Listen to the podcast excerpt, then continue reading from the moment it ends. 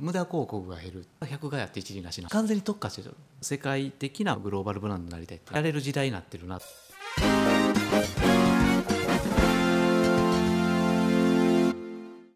皆さんこんにちは。EC の皆さんようこそ。3回目になります。売上最小化利益最大化の EC 経営についてお話をお伺いしていきたいと思いますよく言うと突き抜け方がもうすごいなというのをちょっと改めて感じたんですけど2回目の話ですね。でやっぱりそのブランディングについての話があって商品がやっぱり全部ほらもうそのお困りに対応してるからくくれないと。ブランディングできないっていう話あったと思うんですけどプロモーションが結構大変な気がするんですよね。ブランディングしてる方がプロモーションはなんとなくほら世界観で売るっていうことで言ったらやりやすい気がするんですよ。会社そのお店とかそういうものをこう分かってもらうっていうことで言った時にはプロモーションはブランディングされてる方がやりやすい気はするんですね。一個一個全部違うとそれができないじゃないですか。アイテムが違うからシナジー性がないと。A と B を両方買う人はいないとプロモーション方法が多分ガラッと変わると思うんですよね。本見るとですね見えないプロモーションっていう結構なかなかなかなかなキャッチーな言葉があるんですけど、目立たないプロモーションね。あれがすごいなんかキャッチーだな。目立たないっていうのはそもそもどういうことなのかってことですね。とブランドをやった方が効率がいいとは全く思っていなくていいイメージを持った人が100人いるけど実際の購買に移る人って5人10人しかいなかったりとかすると90人の人知ってもらうって結構無駄なわけですよね。うんまあ、好感は持ってくれるかもしれないけど実際購買行動移ってないですからね。移ってないと、まあ、意味ないよねって話で5人10人が知って買うってなるとやっぱエッジを立てた方がいいわけですよね。うんうんうんうんピンポイントでこれに絶対興味がありそうな人に対して商品を作ってこの人たちだけに言うっていうのが一番効率がいいわけですよ。だからそこの90人の人にはまずまず知ってもらう必要がないっていうところと、この人たちに知られるとあれ売れてるらしいぞっていうのがバレるわけですよね。この商品を知ったら絶対買いそうな人たちだけに知ってもらうようにするのが一番やっぱ効率がいいので、うんうんうん。そこにかけてやっぱ全力を尽くしていくって感じ。なるほど。絞ってるから広告費が減るってことですかねそうですそうです。無駄広告が減る。無駄広告って本当は無駄なだけじゃなくて、競合を生むので買いそうな人だけにうん。知ってもらうっていうのがベストなわけですね。だから、うちの商品を日本で1万人だけしか知らないと、うん。でもこの1万人全員買ってるっていうのがもう一番理想の話でそれ以外の人に知ってもらうっていうのは、まあ、別に意味はないっていう。さすがにもうベンチマークされてるんじゃないですかさすがに。やっぱりそうは言ってもみんな言うのが北の達人は、まあ、例えば e コマースの人だったりとか、D2C の人は、北の達人は知ってるけど北の達人の商品は知らんって人も結構多いの。そんなもんなんですか企業としてはある程度ねこう知られてはいるけども、うん D2C とか e コマースとかやってる人って、うちのお客様の対象年齢とやっぱりだいぶ違うので、普通の人の日常の生活の中にうちの商品の広告ってほぼ出てないと思うんですよね。今となってはんチェックされてるんじゃないかな。されてはいると思うけど、あんまり我々も利タゲとか23回見て買わない人には出さないので、まあ、結構すぐパツッと切るんで。あそうなんですか,、うん。あ追っかけすぎてもしょうがないってことです広告をたくさん出すんじゃなくて広告を止めることの仕事の結構多くて。一般そうなんですか？いや結構だらったらみんな出してるなと思いますだだだだだだからそれ一般じゃないんですよそれはだからかなりじゃあコンバージョンに高いってことですかそしたら CPO かな CPO がやっぱり他社に比べるとかなり低いのかな無駄広告を打たないのですぐ止めるから、うんうんうん例えば他社さんの商品見たらその後利タゲでずっと追っかけられるじゃないですか、うんうんそろそろ俺が買わないって分かんないのかなと僕思うんですよこんだけ出ててクリックしてないとか、うんうんうんクリックするけど、うん買ってないっていうところでいくと、僕らの社内で同じことやってたら殺される話で。何回以上見てクリックしない人っていうのは多分この、ね、商品には多分興味持ってないから、すぐ止めるとかっていう形で、もうとにかく上限 CPU を上回らないような運用っていうのをみんなやってるって感じですね、うん。その部署っていうのはもう何十人いて出しながらでも出すのが仕事じゃなくて止めるのが仕事みたいな。だからデータを精査してより効率いいものの方に振り分けるからダメなものをやめると。やめるっていう外注してる人の方が結構多いと思うんですよね。やっぱちょっと大雑把かなっていう感じは。自分たちの商品困ってる人がどういう人なのかっていうのを分かってるからそこに対してアプローチできるのは俺たちが一番だと。広告のロジックが分かってないとダメじゃないですか。でもその前段階として必要なのがこの商品がどんな商品なんだっていうところの方がすごいやっぱ重要で、うん。EC の人って自分の商品があるとした時に、この商品はこんな人には絶対いいはずなんやっていうのがあったとした時に、じゃあこの商品を気に入る人にだけに広告出すためにはどういうセグメントの方法があるっていうのは調べりゃ分かる話なんですよ。ああまあそうそれはそうですよね、それは、はいあとはその時買わなかったとしてもリタゲでこうあるけどもこれも自分とこの商品だったりするとその後何回出てクリックしないっていうことは多分この人興味ないよねっていうのも自分とこの商品のこと分かってれば分かるはずなんですよ。それぐらいは絶対自分でできるはずだと思うんですね。もう細かいテクニックはねある程度必要なんですけども、ここがベースって感じですね。自分の商品もっと向き合った方がいいんじゃないのっていう感じですかね、うん。正直言って目立たないプロモーションってやつなんですね、うん。でも競合を作らないっていうのは人ちょっとなかなかアイデア的には面白い。考え方的には広告打ちまくったら目立っちゃいますもんね。ちょっと本にも書いてあるんだけど特産品やってた時に訳ありグルメっていうので、はいはい。テレビにドワーッと紹介された時に、お客さん以上に競合が増えたっていうのがあって足の折れたカニとか端っこの切れたたらこの訳ありグルメっていうサイトをやったらテレビの取材が殺到して消費者以上に競合が増えてで結局お客さんはテレビで見るのはうちのことなんだけどもその後検索エンジンに行って訳ありグルメって検索するともう競合もずらーっと出てくると。もう CPC が上がりまくるっていう状況になっちゃうわけです。逆に言うと。競合のために宣伝してるみたいな感じになってきて。結構短かったですかその時は。寿命としては。結局出まくってるけど思った方伸びないっていうあ感じになっもう全然伸びなかった。の初年度で1億ぐらい年商1億ぐらいだったけどその1年経った後にテレビで30回ぐらいかな出たんだけど、その30回出ても年商1億のままだっ競合のために出まくってたって感じですかね逆に言うと。た途中から僕らも分かってたので、記念だと。こんなにテレビ出ることないから。今ブームも起きてるし、うん。テレビ出てるけどこの授業は主力にならんなと、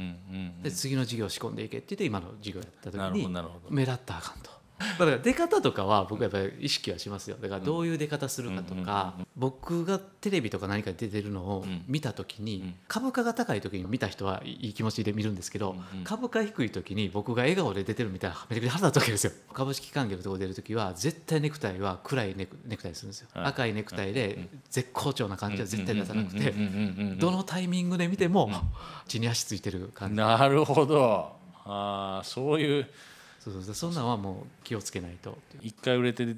出たら出たくなっちゃうようなもんですけどもそこも木下さんは別に関係ないからやっぱりもう今ないですね。もうやっぱねあもうやっぱり利益が大事だと。取材の依頼があっても、うん。商品とかの部分でいくと結構純粋には単純には出ない。なるほど、お客さんにも知っていただける反面競合にも知られるっていうところで行った時に、うん。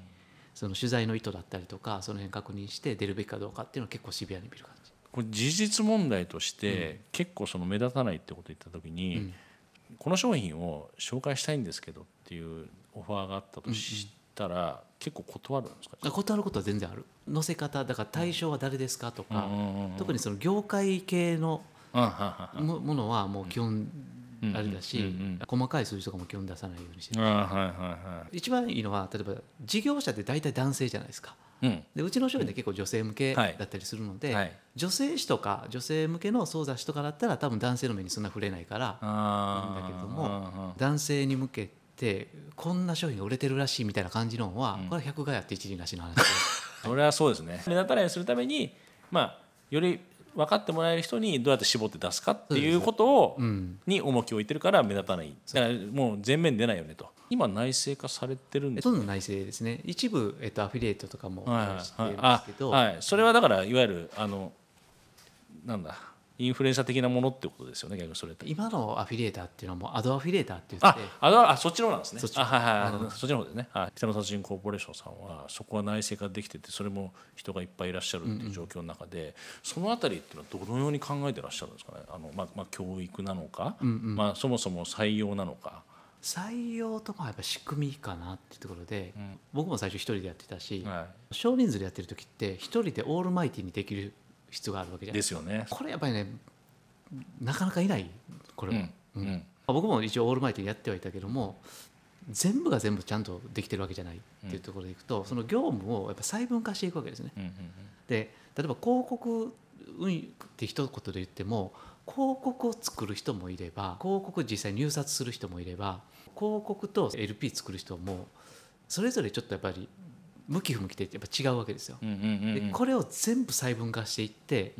そこに特化した人材を採用するのね。うんうんそしたら運用とかでいくと広告ってクリエイティブあるんだけども、うんはい。クリエイティブに強い人って大体計算弱い人多いでも結構文系と理系に単純に分けちゃうとかクリエイティブ能力高い人って比較的まあ女性にも多いんだけども、うんはいはいはい。ちょっと計算があんまり得意じゃなかったりとうんうんうんか例えば CPC がどうだとか CTR がどうだから CVR がどうだっていうので、あーってなる人が。ああまあか感性の人ですもんね。で一方で上限 CPU のしてこうやって計算してこう運用していくんだよってなってくるとこの辺の人って比較的ちょっとクリエイティブがあんまり得意じゃなかったりとかうんうんうん。するんでこれからね分けるんですよね職種を。うんうんうんでそれぞれに向いた人を取る。完全に特化して取る。あでそこまで細分化すると、うん。もうほぼねセンスの世界になってくるんで、うん。経験じゃなくて。運用系の人間っていうのは、広告の運用って結局 Google だったりとか Facebook だったりとかのアルゴリズムをガーッと読み解いていきながら、うん。こういう入札していけば安い CPC で取れるとかっていうのをこう読み解いていくわけですね。読み解けるもんなんですかそれって？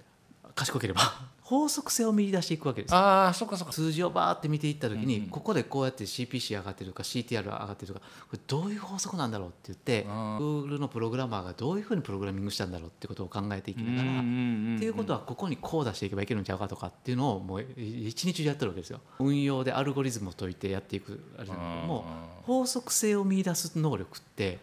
どうやって見たらいいかっていうと一番近いのが IQ テストなんですよ IQ テストって基本的に法則性を見出していくやつなので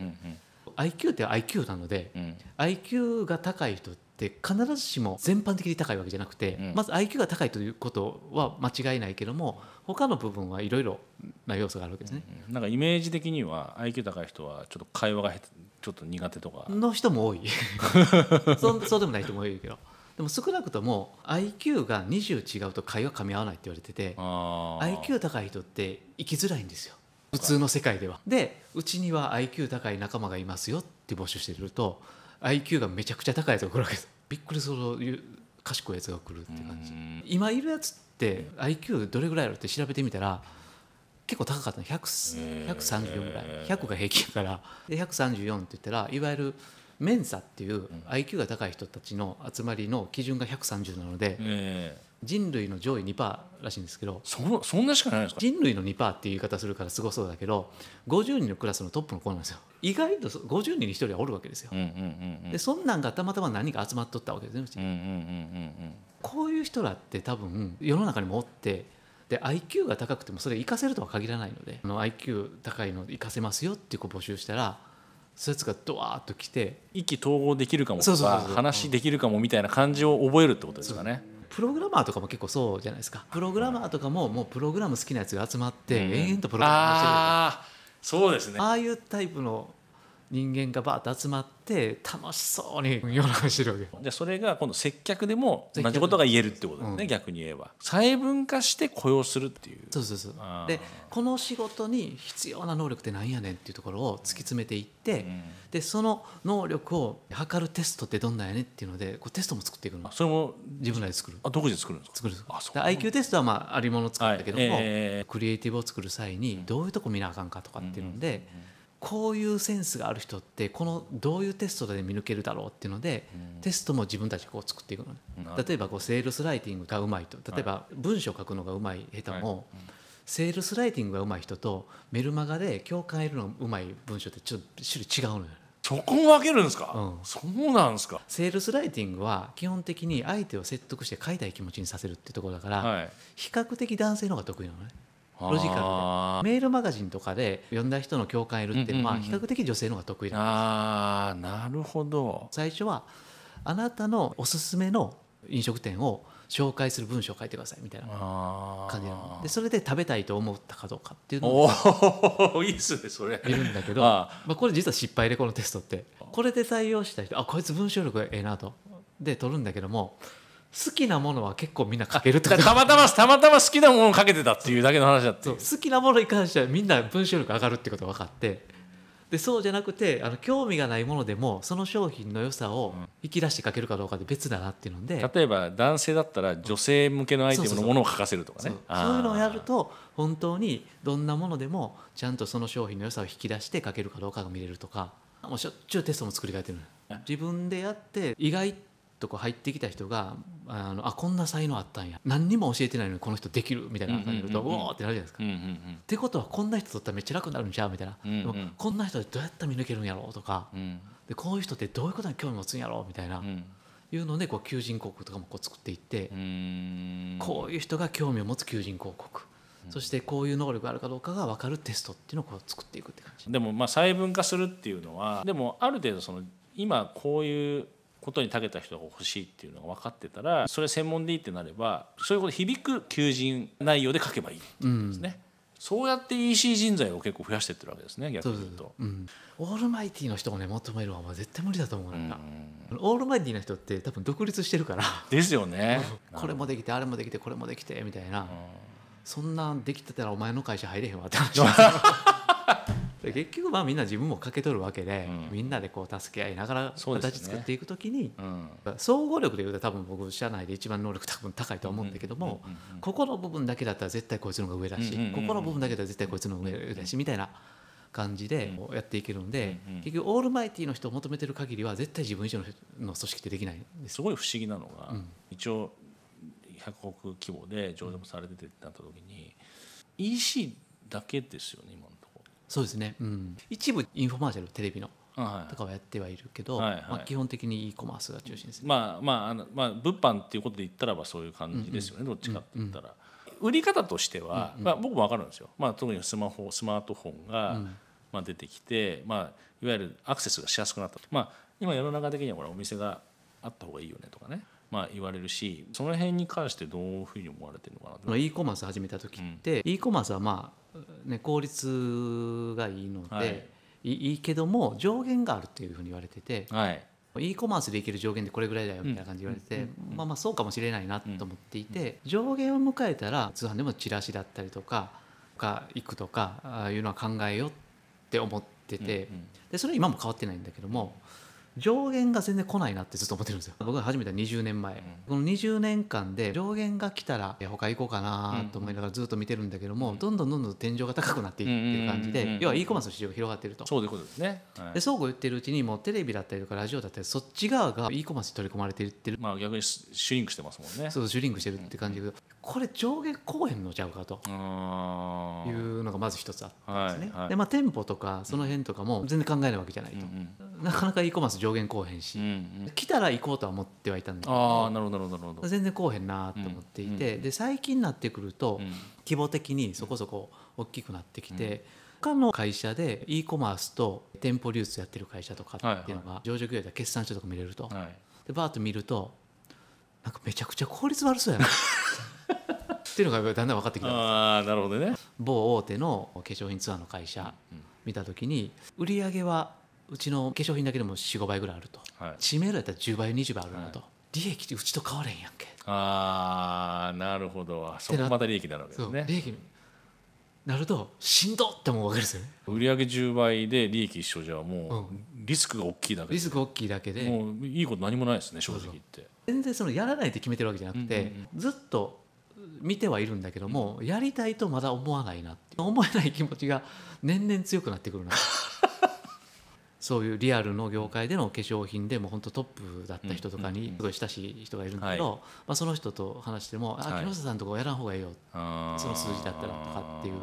市場ってどんどん変わるから僕はやらないと決めてるわけではないんだけども常にやるべきかどうかっていうのを年1回は絶対判断はしてるし今までのところ毎回やらないっていう判断になってるだけ。すごく当たり前の答えでしたね。さっきブランディングも別にそんな必要ないしっていう話であれば、全く必要ないですもんね。逆に言えば EC で結構行き詰まってききててやっぱりリアルもやんなきゃっていうところも多分それも正直そういう会社さんも多分あると思うんですよね、逆に言えば。そこはなんかすごいやっぱ EC できちっとそのやっぱ利益管理されてて、EC で伸ばしてきててやらないことはやらない。無駄なことはやらないと。決めてその中に今オムニチャンネルという言葉が流行ってる中で別に売り上げじゃないから利益だからっていうことで、今はやるつもりないよねということがまたまた一貫してたなと。今後？どこを目指してるのかどこまで行きたいのかとかもしあったらですね最後ちょっとお聞かせいただければなと思うんですけど、今期は92億でなんですけど、んまあ、1000億企業っていうのをまずやりたいなと思ってて、はい。はいまあ、こんな話しながらいきなり売上の話してる 売上1000億の利益300億ってはいはいはいがはい。次の目標としていて、30%ですね。30%です利益率、うん。世界的なグローバルブランドになりたいって。はい。はい消費財という部分とかでいくと、まあ、花王さんとか資生堂さんとか、はい。まあ、世界に通用する素晴らしい企業さんがあるんですけども、これ全部リアルの流通で来ているのでああそうですね言われてこれを e コマース D2C という言い方がいいのかもしれないですけども、まあ、やれる時代になってるなとうんうんいうところでそれをちょっとやりたいなっていうのがあるんですね。100億までいった時ってどんな考え方でやってたかというと、はい。10億ぐらいの商品を10個作って100億いこう。ああそうそうそうですねはい。感覚値でいくと市場が20億ぐらいを超えると大手が参入してくるんだけども、うんうんうん10億ぐらいだとやっぱ参入してこないんですよ。でそれぐらいのマーケットのし高いシェアを取ってしまうっていうところで、大手が参入するには小さすぎるマーケットに中小が、えー参入するにはえー品質が高すぎて追いつけないっていうところでいくっていうので,、でその10億ぐらいのマーケットを10個作ったら100億ぐらいで,、でここは競争があんまり発生しなくて利益率高くいけるなと。はいその通りにはなってないんだけども、はい。まあまあそれに近い形で100億までいきましたと、それを目指しながら実際には3億ぐらいの商品もあるし1億の商品もあれはば40億ぐらいの商品もあって、はい。40億ぐらいの商品が一つできた時にはい。これ1個の商品でやっぱ4 5 0億とか100億とかあってあるなというのが分かってきて、はいじゃあ一つの商品で大体50億から100億になる商品うん。10分野に展開して、うん。まあ、1000億ぐらいいこうかと。なるほどなるほど。あんまり分散しない方がいいんですよね、うん。我々が持っているノウハウっていうのは e コマースだけで4 5 0億やってる商品なわけなんでこれを10個横展開するだけでいいのに、うん。こっから主にチャンネルとかやるとしんどいわけです。日 本だけでやるのも結構しんどいよね、うんうんうん。じゃあ海外でもやっていきましょう。うんうん。海外でやる時ももう海外で、ね、オムニチャンネルなんかもう想像のいやそれはもうできないまあ世界。まじゃあそれも e コマースでやったらいいじあゃなかとないるほど例えば自分たちのこの商品を海外で売っていくというよりは、我々が今までやってきたことは何なのかっていうと、自分らで商品作ってこれ買ってくれじゃなくて、お客さんが必要とする商品を作るってことをやってた。はいはいはい。作って伝えてるだけっていう感覚なので、うん。うんそれでいくとじゃあアメリカとか海外に行くのに関しても、うんうん。自分たちのこの商品買ってくれじゃなくて、うん。アメリカの住んでる人たちが必要とする商品。うんこの商品を作っていく方向にした方が多分早いよね。